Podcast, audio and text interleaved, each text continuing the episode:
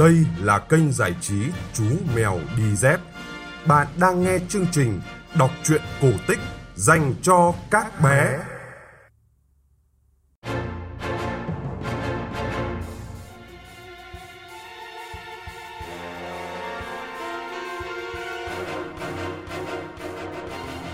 Xin chào các bạn nhỏ. Chúng ta lại gặp nhau trong chương trình kể chuyện cổ tích phát vào 9 giờ tối hàng ngày trên kênh giải trí Chú Mèo Đi Dép. Tối nay, chúng ta sẽ cùng nghe tiết mục kể chuyện cảnh giác. Sau đây, xin giới thiệu câu chuyện Mụ Lừa.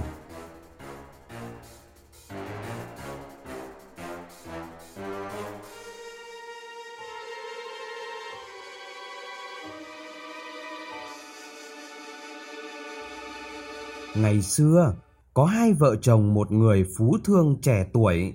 Chồng thường rong buồm chạy khắp trong Nam ngoài Bắc và các nước xa xôi, chuyên bán hàng đi và cất hàng về. Một ngày kia, thuyền đã chứa đầy hàng, chồng từ dã vợ ra đi. Chàng chưa từng đến Hạ Châu bao giờ, nhưng vốn nghe xứ này buôn bán dễ dàng, có thể phất to, nên quyết định đi thử một chuyến. Thuyền đi ra biển suốt 5 ngày đêm mới tới thị trấn này. Chàng bảo thủy thủ bỏ neo ở một bến tấp nập nhất, rồi lên bộ đi tìm nơi nghỉ trọ và tìm mối bán hàng. Nhưng vừa lên bờ đã thấy một ngôi lầu đồ sộ trên bến. Đang đứng ngẩn ra nhìn thì bỗng cửa lầu mở toang. Chủ nhân là một người đàn bà sang trọng, bước ra vái chào rất cung kính và cất tiếng nói dịu dàng mời mọc. Chúng tôi nghe nói ngài có một thuyền hàng mới cập bến. Chúng tôi mong muốn được làm quen và được giao thiệp lâu dài. Nếu không chê tệ xá nhỏ hẹp, xin mời lên nghỉ ngơi trong những ngày thuyền đỗ lại đây. Đang khi chưa biết nên trả lời thế nào thì đã thấy kẻ hầu hạ của chủ nhân, nam có, nữ có, người nào cũng ăn mặc lịch sự ra đón. Phú thương bụng bảo dạ, ta mới đến chân ướt chân giáo chưa hiểu thế nào cả, nhưng trông cung cách người này có vẻ tốt bụng, biết đâu là sự may mắn cho ta trong chuyến đi này. Nghĩ vậy, chàng vui vẻ nhận lời và cố sức làm cho chủ nhân biết mình không phải là kẻ ngờ nghệch. Lập tức, bọn người hầu không cần chờ lệnh chủ, tỏa ra dọn dẹp lăng xăng khắp nơi.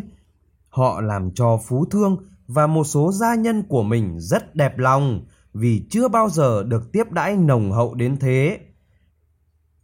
Chủ dẫn khách đi thăm nhà, các phòng bày biện nói lên sự giàu có quá sức. Những cây đèn bằng vàng, những độc bình cổ, những đồ dùng quý giá. Phú Thương sờ tay vào một con rùa vàng bày trên một chiếc bàn. Nhân thể, chủ nhân liền giới thiệu kỹ món gia bảo đặc sắc đó của tiền nhân mình. Đêm hôm ấy, một tiệc lớn bày ra chủ nhân ăn mặc rất mỹ lệ, chuốc chén mời mọi người. Xong tiệc, họ được mời đi nghỉ ở một buồng có những chiếc giường xinh xắn, không thấy có điều gì đáng ngờ.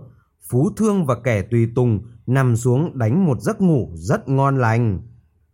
Sáng hôm sau, khi mọi người trở dậy, sự mời mọc lại càng niềm nở, lại những mâm thức ăn ngon lành bưng ra với những câu mời quyến rũ làm cho Phú Thương không thể từ chối được. Thế nhưng khi Phú Thương cáo từ trở ra, vừa bước về thuyền thì bỗng thấy cả nhà chủ nhân đổ xô tới. Thưa các ngài, nhà chúng tôi vừa mất con rùa vàng mà các ngài đã biết, vậy có vị nào cầm nhầm hãy cho xin lại. Mọi người tưởng như nghe tiếng sét, song Phú Thương biết tính nết mấy người tùy tùng của mình, vốn chả bao giờ trộm cắp gì của ai, nên rất vững tâm. Chàng có ngờ đâu, người đàn bà kia chính là một con mụ lừa gạt nổi tiếng. Mụ có một đám thủ hạ rất đông, chuyên môn cướp của bằng cách bẫy người vào trong, một cách bất ngờ và êm thấm. Mỗi lần làm, mụ làm những món rất to và thường nhắm vào những khách giàu sang, nhất là những khách nước ngoài mới tới. Ngón độc của mụ đã từng khiến nhiều kẻ mất đất cả của lẫn người vào tay mụ, nên của cải nhà mụ chứa chất không biết bao nhiêu mà kể. Vì thế, người ta thường gán cho mụ cái tên là mụ lừa. Hôm đó, mụ lừa thấy có một thuyền buôn mới tới, đầy ắp những hàng mà trông chủ nhân lại chẳng ra vẻ là tay thạo đời, cho nên mụ quyết cho anh chàng vào chồng. Trong khi Phú Thương và Tùy Tùng ăn nghỉ ở nhà mụ, mụ đã sai một số thủ hạ xuống thuyền, giả vờ là xin xem hàng. Chúng mang con rùa vàng theo và lén bỏ vào trong một lô hàng. Thấy chủ nhà trở mặt, vu cho mình ăn cắp và đòi khám thuyền, Phú Thương nóng mặt, nhất định không cho. Khám thuyền thì phải dỡ hàng, mà dỡ hàng là một điều rất phiền và tối kỵ khi chưa bán được một tí gì, cho nên chàng cũng lý sự. Thưa bà, trừ phi có quan chức đến đây, chúng tôi không thể để cho một ai xuống thuyền được. Mụ lừa vội cho người đi trình quan. Khi bọn quan và lính ở thị trấn đến, mụ trình bày việc mất cắp, đổ diệt cho người nhà Phú Thương lấy mang đi và nhất định xin khám thuyền. Phú Thương bày tỏ sự thẳng thắn của mình và gia nhân, rồi nói, nếu khám không có, thì bà tính sao đây? Tôi xin cược cả cái nhà lầu và mọi vật ở trong đó. Còn nếu như có rùa ở trong thuyền của ngài, thì làm sao? Phú Thương nóng nảy tiếp theo lời mụ. Nếu có, tôi cũng xin mất cả thuyền hàng lẫn người ở đây cho bà. Hai bên lập tức làm giấy ký kết trước mặt quan. Cuộc khám xét bắt đầu. Chỉ một chốc sau, bọn lính đã lôi được con rùa vàng từ trong lô hàng ra. Phú Thương và gia nhân đờ đẫn cả người. Không còn đường chối cãi, họ đành phải làm theo lời đã ký kết. Thế là cả một thuyền hàng trị giá đến vài trăm vạn quan đều về tay mụ lừa. Phú Thương, bọn tùy tùng và thủy thủ đều bị sung làm nô lệ. Theo như luật pháp Hạ Châu quy định, họ phải làm khổ dịch cho chủ nếu không bị bán và nhất thiết không được rời khỏi nơi làm việc. Từ hôm đó, Phú Thương phải làm việc quần quật suốt ngày. Chàng bị cắt giữ việc chăn ngựa. Công việc mệt nhọc đó làm cho chàng dã rời tơi tả. Chàng chỉ buồn một nỗi là mụ lừa bắt mỗi người ở một phương, không bao giờ được gặp nhau. Cứ thế, sau ba năm trời, chàng bặt tin của quê hương xứ sở. Nhưng chàng cũng dần dần hiểu rõ mưu mô gian xảo và tình hình trong nhà mụ lừa. Một hôm, đang cho ngựa ăn cỏ ở bến sông, chàng bỗng gặp một đạo sĩ ngồi bên vệ đường. Trước mặt đạo sĩ có bày một quả bưởi. Chàng lấy làm lạ, lại hỏi mua để ăn. Đạo sĩ lắc đầu, bưởi này không phải bán để ăn đâu. Chàng liền hỏi, thế thì dùng để làm gì ạ? À? Nó dùng để nhắn tin tức với bất cứ một người nào trong thế gian.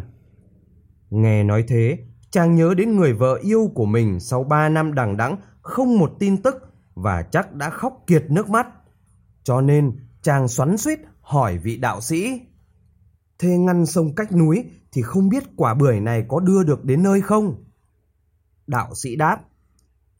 Hãy viết một bức thư, dùng dao rạch một chỗ ở đằng cuống, rồi nhét thư vào, đưa ra trước bến này, khấn to tên và chỗ ở của người mà mình muốn nhắn, rồi vứt xuống nước và nói Bớ bưởi, hãy đi cho được việc.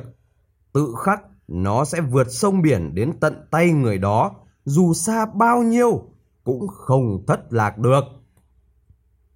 Tuy không tin gì lắm, nhưng chàng cũng mua lấy quả bưởi để cầu sự may rủi. Chàng viết một bức thư rất dài, kể tất cả mọi việc xảy ra. Và khi nhìn thấy quả bưởi vượt sóng trôi về phương Bắc, lòng chàng mới thực tràn trề hy vọng. Từ ngày người chồng thân yêu vượt biển thấm thoát đã ba cái Tết mà không thấy trở về, vợ Phú Thương hết sức lo buồn. Cả đoàn người trên thuyền không hiểu sao cũng mất bặt không một tin tức. Có lẽ thuyền đã gặp bão hoặc đã gặp bọn cướp biển và không một mạng nào sống sót. Nghĩ thế nên người thân ở nhà đã bày bài vị và để tang. Và nàng đã rơi không biết bao nhiêu là giọt lệ. Dẫu vậy, nàng vẫn không chịu tuyệt vọng. Hằng ngày vẫn kiên nhẫn ra ngóng những cánh buồm ngoài xa tít. Một hôm như thường lệ, nàng đang đứng trên bến, chợt trông thấy một quả bưởi trôi ngược dòng. Lấy làm lạ, nàng vội chạy xuống bến đứng xem. Thì lạ sao, quả bưởi lại trôi ngay vào bến và lọt vào tay nàng. Khi đọc những dòng chữ của chồng, nàng mừng rỡ xiết bao. Nàng rất đỗi căm giận trước những mưu mô điên đảo của con mụ lừa. Quyết chí sẽ đến tận nơi cứu chồng và trị cho con mụ lừa một mẻ. Sáng hôm sau, nàng giao nhà cửa con cái cho cha mẹ và xin phép đi tìm chồng. Nàng mang theo một thuyền đầy tơ lụa gấm vóc. Lần này, ngoài số gia nhân và thủy thủ, nàng còn đem theo một người thợ kim hoàn, lại có thêm hai con chuột nhắt nuôi trong một cái lồng sắt nhỏ. Thuyền lại rẽ sóng, tìm đến Hạ Châu, thả neo vào đúng nơi ba năm trước đây, thuyền chồng nàng đã đỗ. Mụ lừa thấy có thuyền hàng nước ngoài cập bến mà chủ nhân lại là đàn bà con gái thì mừng quá, quyết làm một mẻ không ngần ngại gì nữa. Tấn tuồng cũ lập tức lại được diễn, cũng chào mời đon đả, tiệc tùng chơi nhời, chị chị em em rất chi là thân mật. Cũng có những người lén đưa rùa vàng xuống thuyền định thực hành kế vu vạ. Nhưng lần này, người thợ kim hoàn đã có lệnh sẵn của chủ, nấp kín một nơi, dinh từng cử chỉ của chúng. Chờ cho chúng ra về, anh ta bèn trổ hết tài nghệ, thụt bể một chốc, rùa vàng chảy ra nước và sau đó hóa thành những thoi vàng nén nằm gọn dưới đáy hòm. Cho nên khi mụ lừa mời quan đến khám thì mụ rất kinh ngạc vì lục soát hết từ mũi tới lái đến mấy lần vẫn không thấy tâm hơi con rùa đâu cả. Biết là gặp phải tay kinh địch, tương kế tự kế, mụ lừa đành nhận thua cuộc nhưng liền đó lại nảy ra một mẹo khác. Mụ bảo vợ người phú thương. Chúng tôi nhận rằng đã mất ngôi lầu này, nhưng các người phải đánh cuộc với tôi thêm một lần thứ hai. Các người có tin rằng tôi có cách bắt hai con mèo đội đèn suốt đêm cho một canh bạc không? Người vợ phú thương qua thư của chồng đã biết chuyện hai con mèo đội đèn này rồi, song cũng làm bộ ngạc nhiên. Làm gì lại có mèo đội đèn được suốt đêm? Mụ lừa liền nói theo. Vậy thì các người có dám cuộc với ta? Nếu ta sai khiến được hai con mèo đội đèn suốt một đêm thì ngôi lầu kia lại thuộc về chúng ta. Nhược bằng không có mèo đội được đèn hoặc đang đội nửa chừng mà bỏ dở thì ta lại mất thêm một dinh cơ thứ hai cũng ở trong thị trấn này cho cô. Có dám không? Vợ Phú Thương vui lòng nhận cuộc. Hai bên lại ký vào giấy và trình quan. Mọi người lại kéo nhau lên lầu nhà mụ lừa, vừa đánh bài, vừa luôn thể chứng kiến sự việc. Quả là nhà mụ có hai con mèo rất khôn, được luyện tập từ lâu. Mỗi con có thể ngồi ưỡn người suốt đêm không cục cựa trên đầu đội một chiếc đèn thắp ba ngọn nến. Cuộc sát phạt bắt đầu và kéo dài đến canh một, canh hai. Hai con mèo vẫn đội đèn, chưa tỏ dấu hiệu gì là mỏi mệt. Nhưng người vợ phú thương vẫn tỉnh táo. Trước lúc vào cuộc, nàng đã bỏ hai con chuột nhắt vào một cái túi vải. Thế rồi, đến bây giờ nàng mới kín đáo, thả chuột ra. Hai con mèo thoáng thấy chuột thì lập tức nhảy tới vồ hai cây đèn đổ tung tóe giữa chiếu bạc. Thế là một lần nữa, con mụ lường lại cay đắng thua cuộc. Nhưng mụ còn cố gỡ, mụ lại đứng lên, nói rằng Chúng ta đang còn rất nhiều ruộng đất, trâu bò, voi ngựa. Chúng ta còn có rất nhiều thuyền buôn bán đang tung ra khắp mọi bến. Vậy nếu các ngươi dám đánh cuộc với ta, ta sẽ trồng một cái cây đã chết khô, chỉ trong một đêm lại xanh trở lại nếu làm được như thế, các ngươi phải trả lại tất cả lầu và dinh cơ của ta cho ta.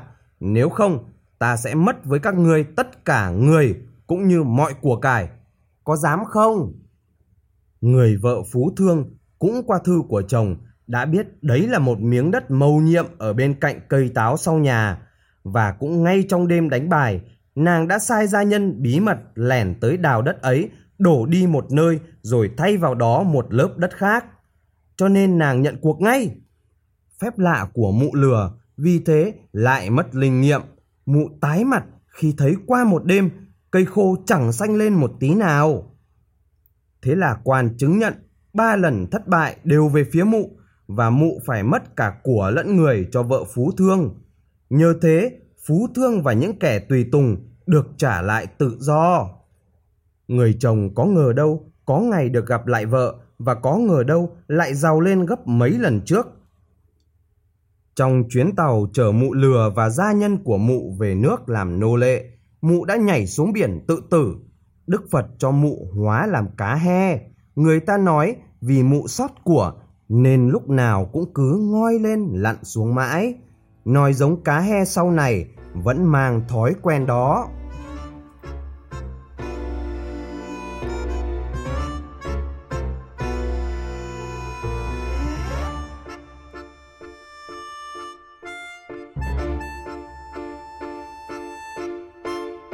Các bạn vừa nghe xong câu chuyện cổ tích Mụ lừa, phát trên kênh giải trí Chú Mèo Đi Dép.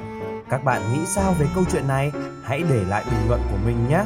Bố mẹ nhớ like và subscribe kênh để bé có thể cập nhật những câu chuyện cổ tích mới nhé. Chúng ta sẽ gặp lại nhau trong chương trình kể chuyện vào 9 giờ tối mai. Còn bây giờ, xin chào và chúc bé ngủ ngon.